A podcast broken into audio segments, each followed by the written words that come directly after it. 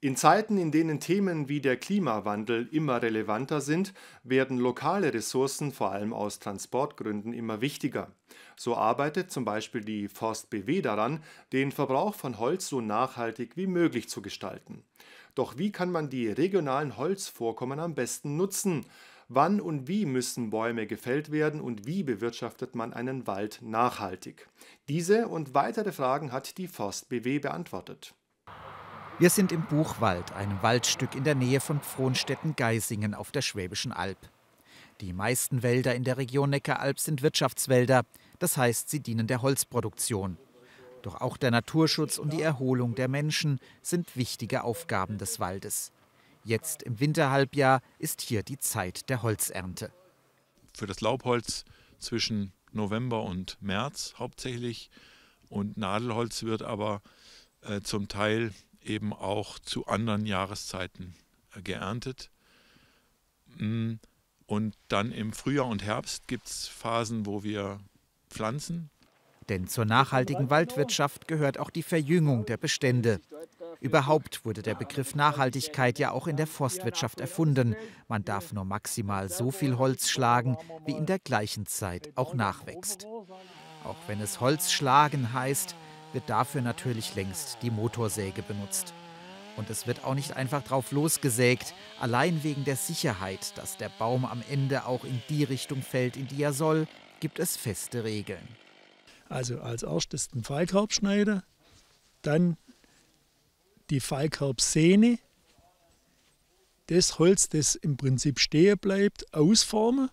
Ja, man sägt hinter was weg, dass diese Sehne gleichmäßig äh, stehen bleibt und dann trennt man hinten ab. Das ist also der Fallkerb. Der obere Teil ist das Fallkerbdach, der untere die Fallkerbsohle und die Linie dazwischen die Fallkerbsehne. Als nächstes sägt der Waldarbeiter nebenan die Bruchleiste. Der Baum wird nicht umgesägt, sondern umgekeilt. Dazu dient dieser Funkkeil. Er wird ferngesteuert bedient. Der Baum fällt dann in die Richtung, in der der Fallkerb angelegt ist. Dann wird's ernst.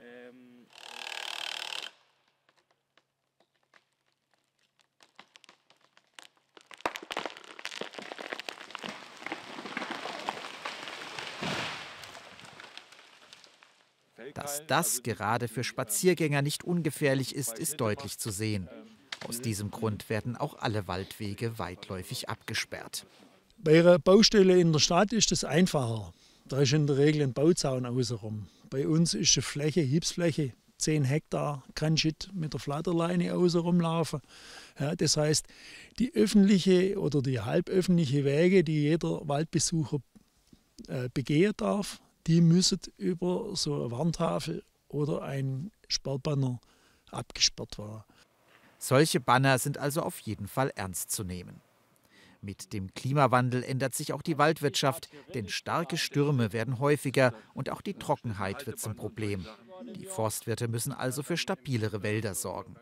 Wir müssen deswegen schauen, dass wir das Risiko besser streuen, dass wir nicht auf einzelne Baumarten nur setzen, sondern auf Mischwälder, auf strukturreiche Wälder und dabei Baumarten bevorzugen, die eben klima klimaresilienter sind.